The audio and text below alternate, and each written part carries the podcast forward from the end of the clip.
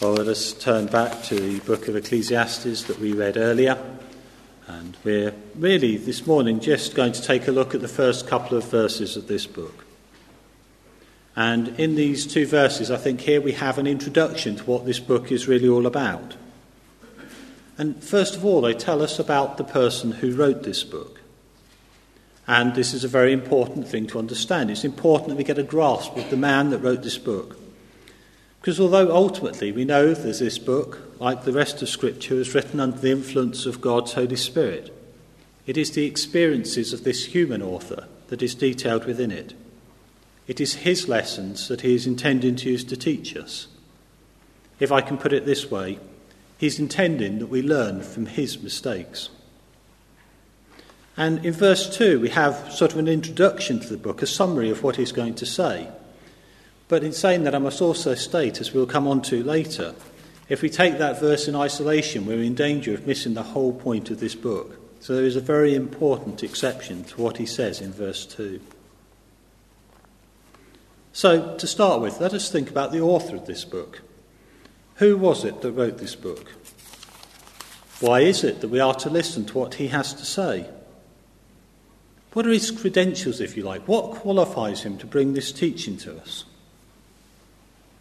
Well, in verse 1, we are told that this book is the words of the preacher, son of David, king in Jerusalem. And in itself, this introduction is slightly intriguing, because note it does not categorically tell us who was responsible for writing the book. The author comes tantalizingly close to calling himself Solomon, but he does not actually do so. Nevertheless, the traditional view is that this book was written by Solomon, and there is plenty of evidence within this book to support that. And as we look through this evidence, I'd like you to remember something of it as we read through it and think about it, as we think about this man and the things that he has done, because we're going to return to some of that when we think later about verse 2. Well, in verse 1, the author describes himself as the son of David and as the king in Jerusalem. And I think Solomon is the man who immediately springs to mind when we think about this. He fulfills both these conditions. He is a son of David, and he has reigned as king in Jerusalem. And even if we take that phrase, son of David, to mean a descendant of David, as we know it is used in other places in Scripture, the Lord Jesus himself was called son of David, wasn't he? Yet if we think about this idea of the son of David, who else can say that they reigned as king in Jerusalem? It's a very short list, isn't it? But as we read through this book, we see other descriptions of this man as well, and we can compare them with details of what we know about Solomon.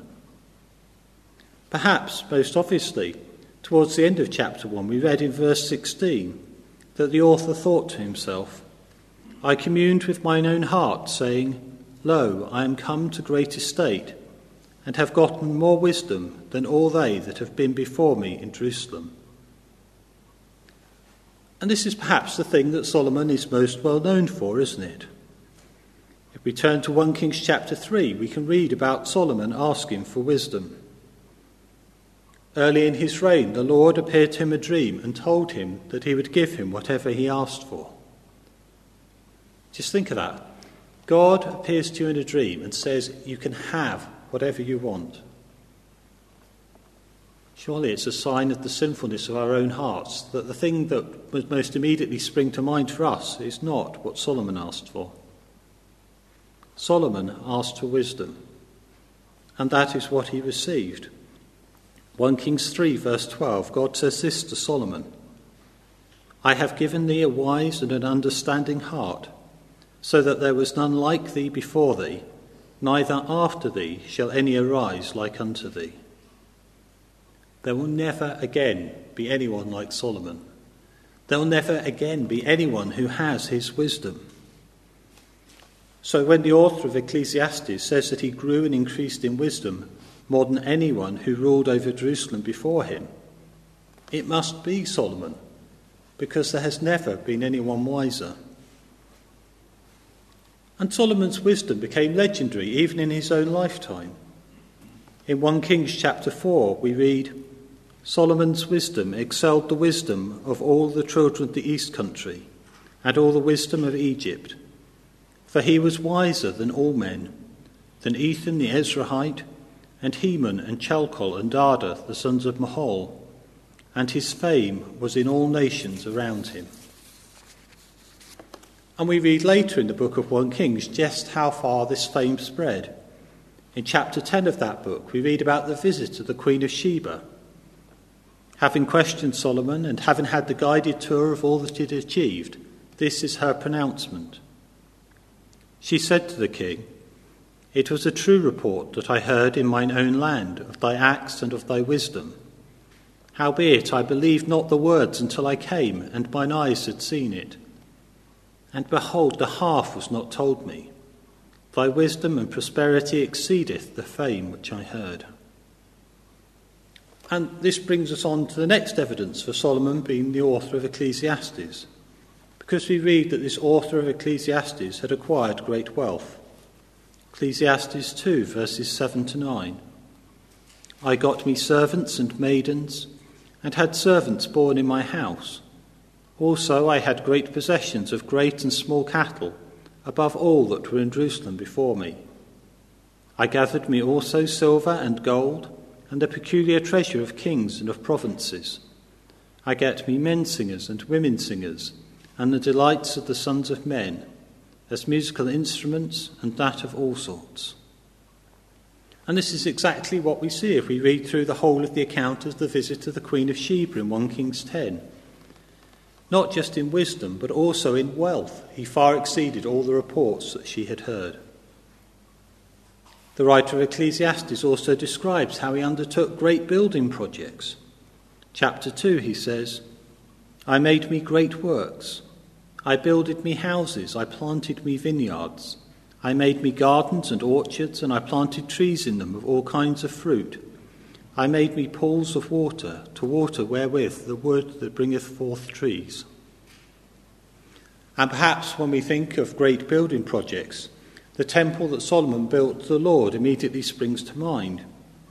But if we look at 1 Kings 7, we can read of at least three palaces that he built. In verse 1 of that chapter, we read it took Solomon 13 years to complete the construction of his palace. But it appears that this is not the only palace that he was building, because it doesn't look like this is the one that he was intending to live in. A few verses later, having described the incredible extent of that palace that was built, we read in verse 8 And his house where he dwelt had another court within the porch, which was of the like work, of the same construction, of the same size.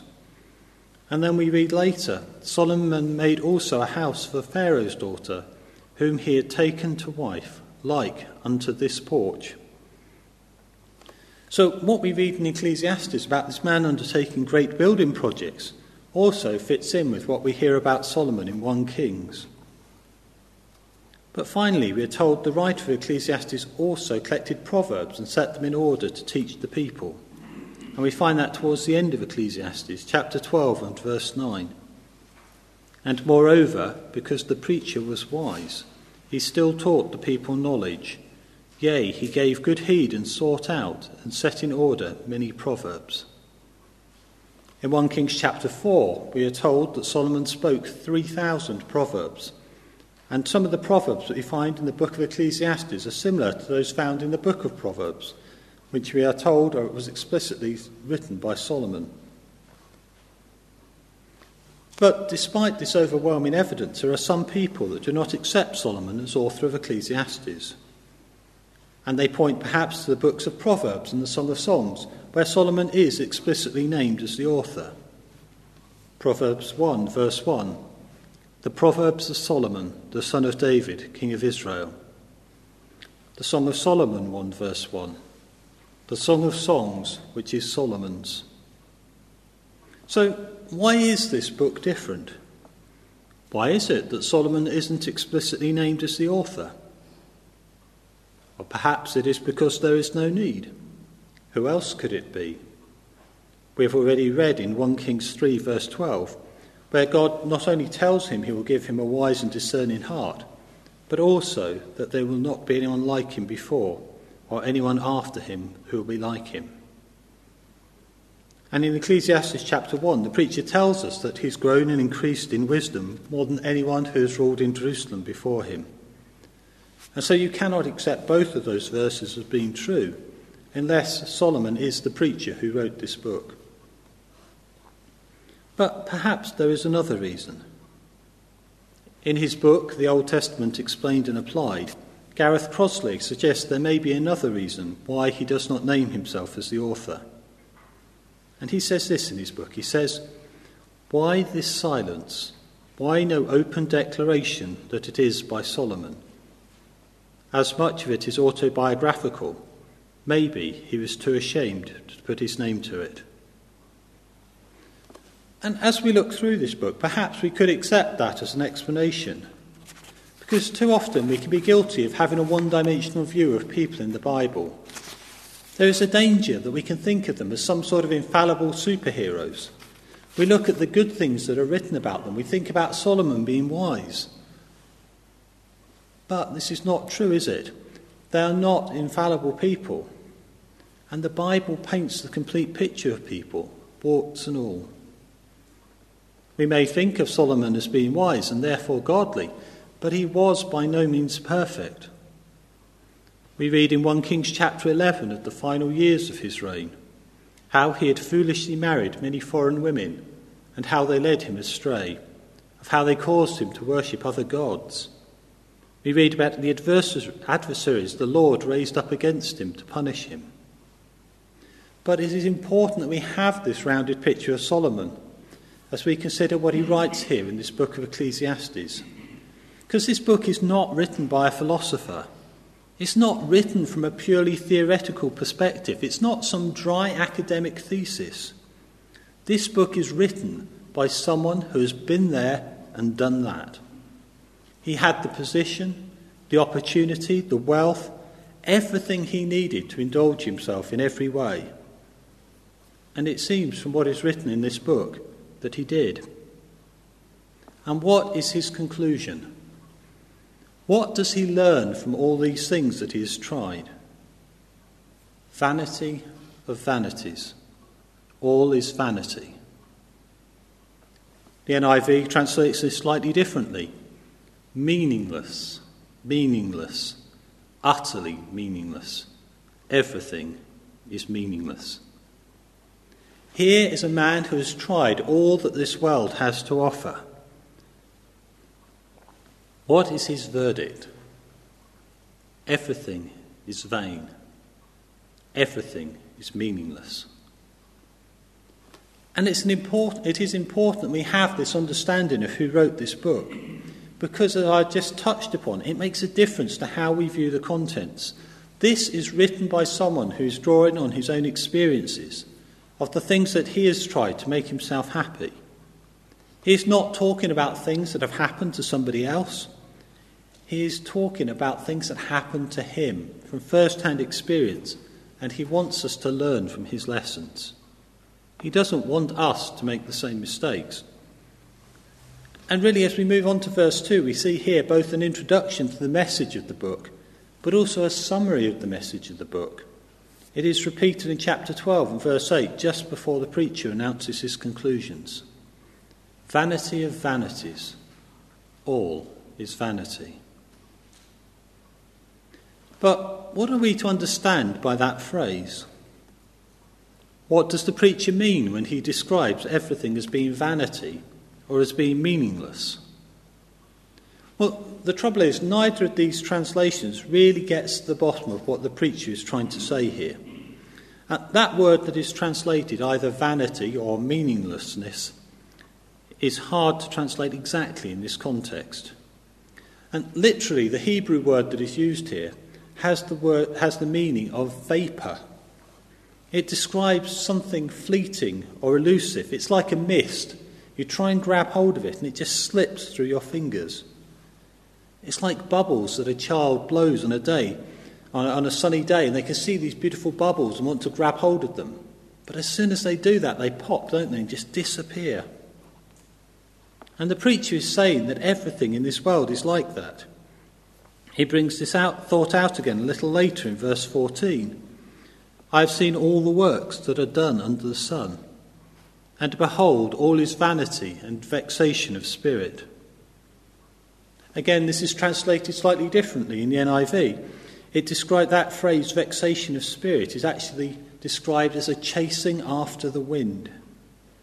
That's a vivid picture, isn't it? When you think about chasing after the wind, you can't even see the wind. How are you supposed to chase after it, to catch it, to grab hold of it? But this is the reality of what people are trying to do. They are chasing after the wind. Everything is meaningless. And as we go through the book of Ecclesiastes, we can see something of what the preacher tells us of what he has tried to bring meaning to his life. We've thought about some of these things already, but just to go very quickly through and see some of the things that he's tried. End of chapter 1, he tells us about the way he devoted himself to study. He tried studying and learning, trying to acquire yet more wisdom. And he tells us that he has acquired much of wisdom and knowledge. But he says he's also gone to the other extreme, if you like. He's studied madness and folly. Chapter 2, he tells us he's tried losing himself in pleasure, getting drunk and embracing folly. He tells us that he has undertaken great projects, building houses and planting gardens. He has acquired great wealth. He has denied himself nothing. But we have seen also that he has had uh, times of thinking, of reflection. He has contemplated death and recognized that this is the ultimate end for everyone. He subjected himself to labour, but laments that all his hard work will be for nothing because, as he's already thought about, death will come in the end. All these things that he has laboured and strived for will be for someone else's benefit. He saw that even his position had no meaning because it could so easily be taken away from him. He thought about riches and possessions, but realised that, that if that is what you love, you can never have enough. And finally, after all that, he is driven to the conclusion that everything is meaningless. It can have no substance. It can never satisfy. But there's something else he thinks about as well, and that's it doesn't really matter what he does, because it doesn't really have any impact on things around him or any lasting effect. Look at chapter 1, verses 4 to 7. One generation passeth away and another generation cometh, but the earth abideth for ever. The sun also ariseth, and the sun goeth down, and hasteth to the place where he arose. The wind goeth toward the south, and turneth about unto the north. It whirleth about continually, and the wind returneth again according to his circuits. All the rivers run into the sea, yet the sea is not full. Unto the place from whence the rivers come, thither they return again everything just continues. Everything just goes on as it was before. It doesn't matter what he does. The sun is still rising and setting. The wind is blowing round and round. Generations are coming, generations are going. The rivers are running down into the sea, but they're not filling the sea up. Everything's just going on. It doesn't matter what he does, it's having no impact on, on the bigger picture, if you like. He's powerless to change anything. Everything he has tried is meaningless, pointless, futile, vain. Are you finding this depressing yet? It is seriously depressing when we look at it from that perspective, isn't it? What is the point?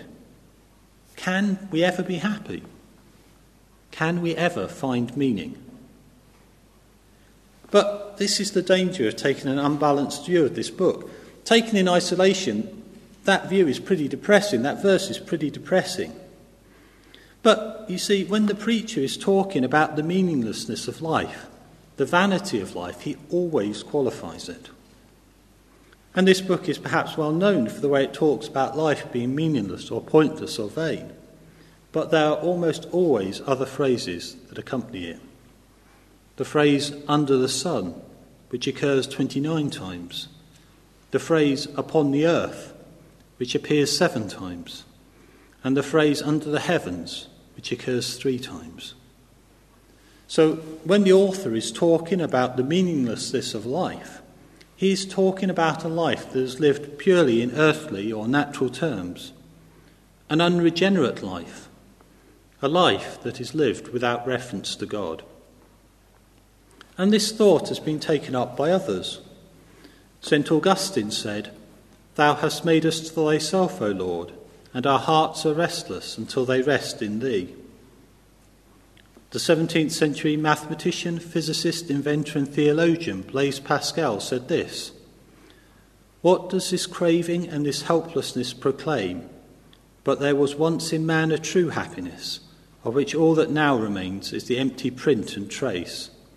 This he tries in vain to fill with everything around him, seeking in things that are not there the help he cannot find in those that are, though none can help, since this infinite abyss can be filled only with an infinite and immutable object, in other words, by God Himself.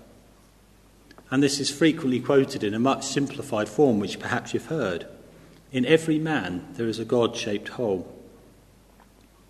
In his book, Mere Christianity, C.S. Lewis writes If I find in myself a desire which no experience in this world can satisfy, the most probable explanation is that I was made for another world.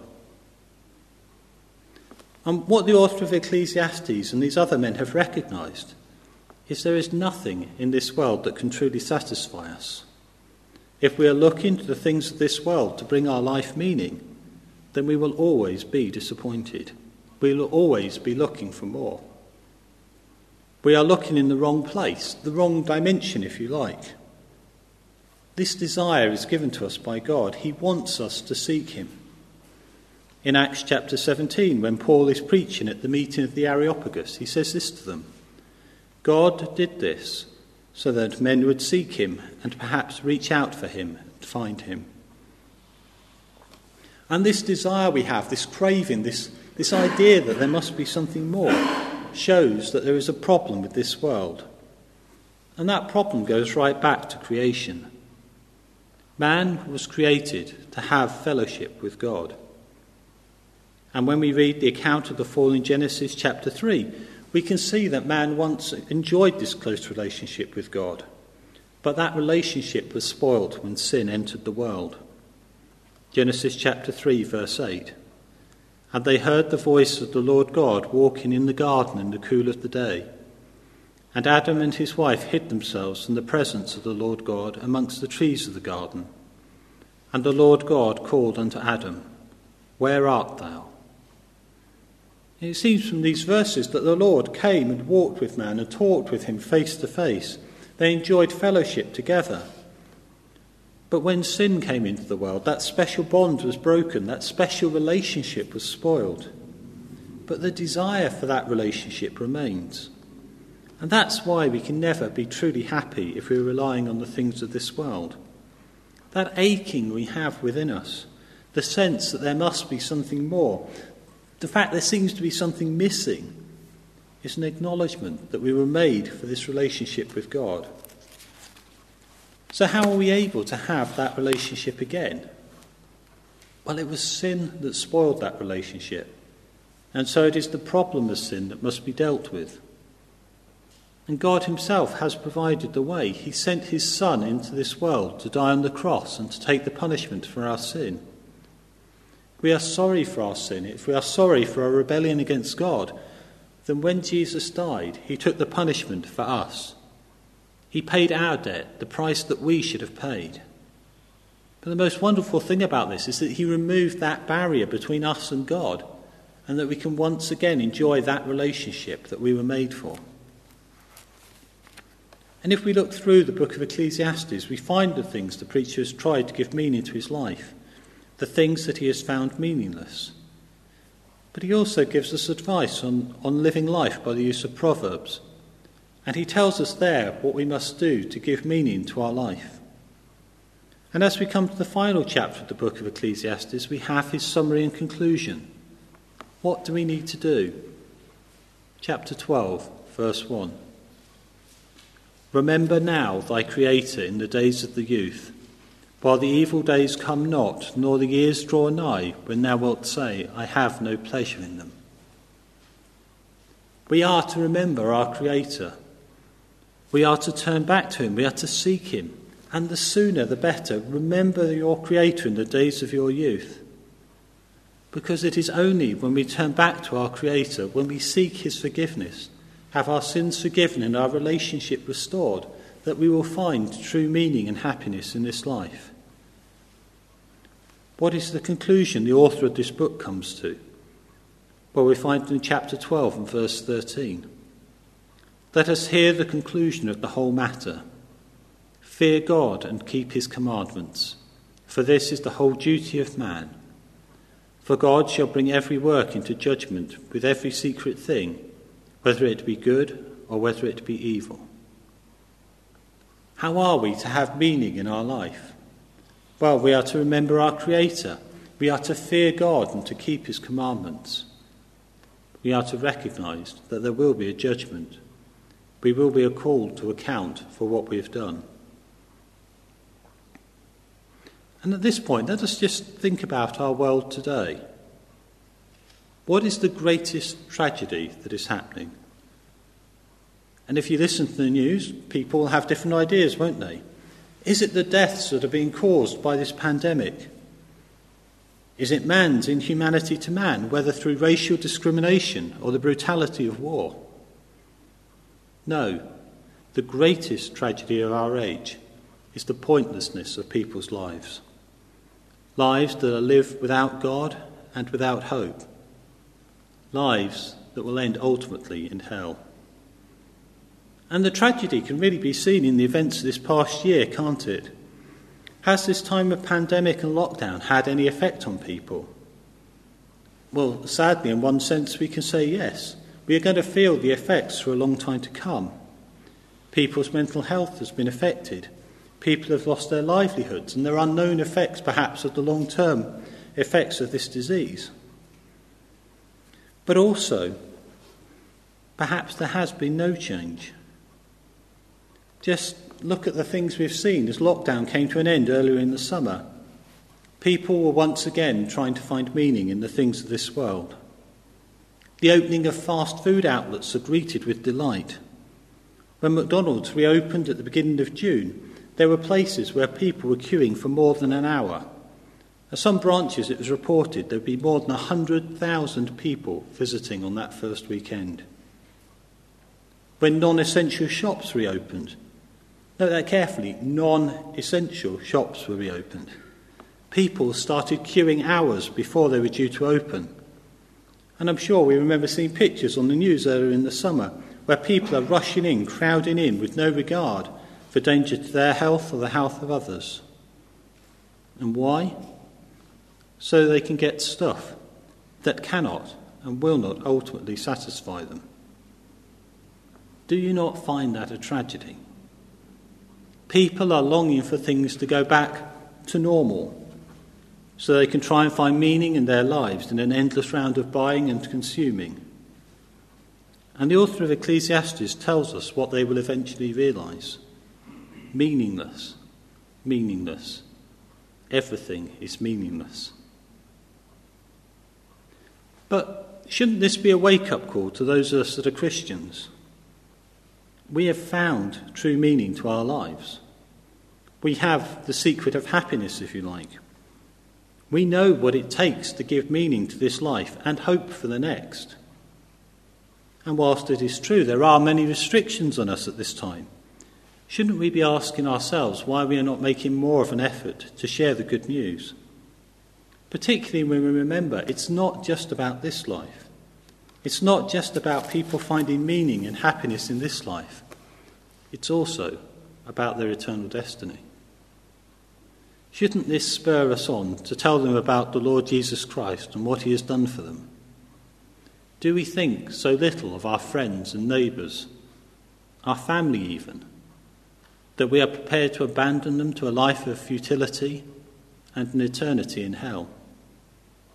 Let us seek every opportunity we are given to tell them the good news let us pray constantly and fervently for them that their eyes would be opened and that they would seek their Creator and have their relationship with Him restored.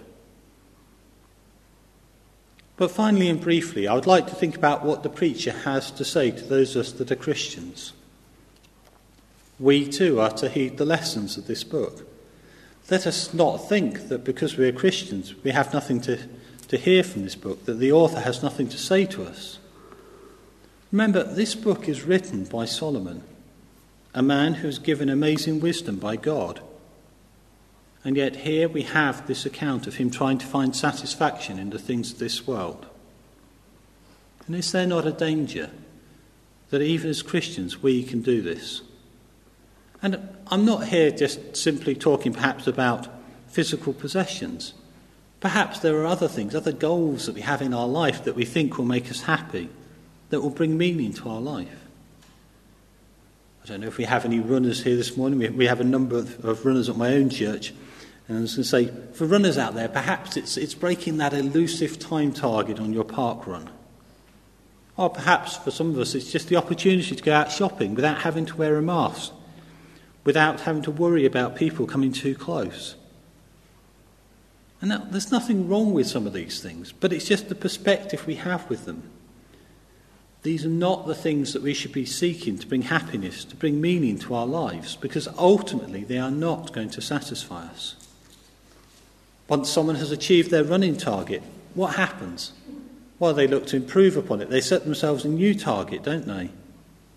When we go out and buy things, so often they get consumed. We use them up, or they wear out, or they break.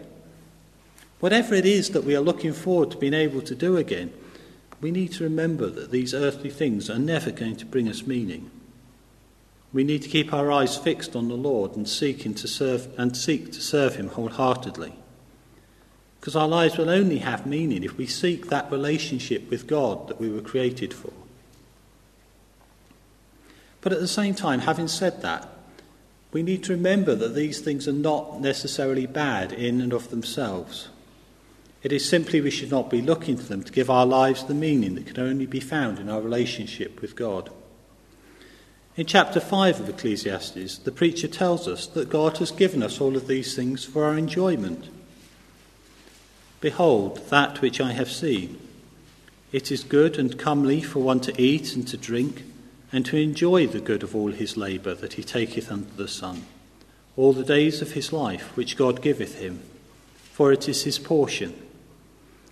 Every man also to whom God hath given riches and wealth, and hath given him power to eat thereof, and to take his portion, and to rejoice in his labour. This is the gift of God for he shall not much remember the days of his life, because God answereth him in the joy of his heart. There is nothing wrong with us enjoying the good gifts that God has given us. That is what the author says.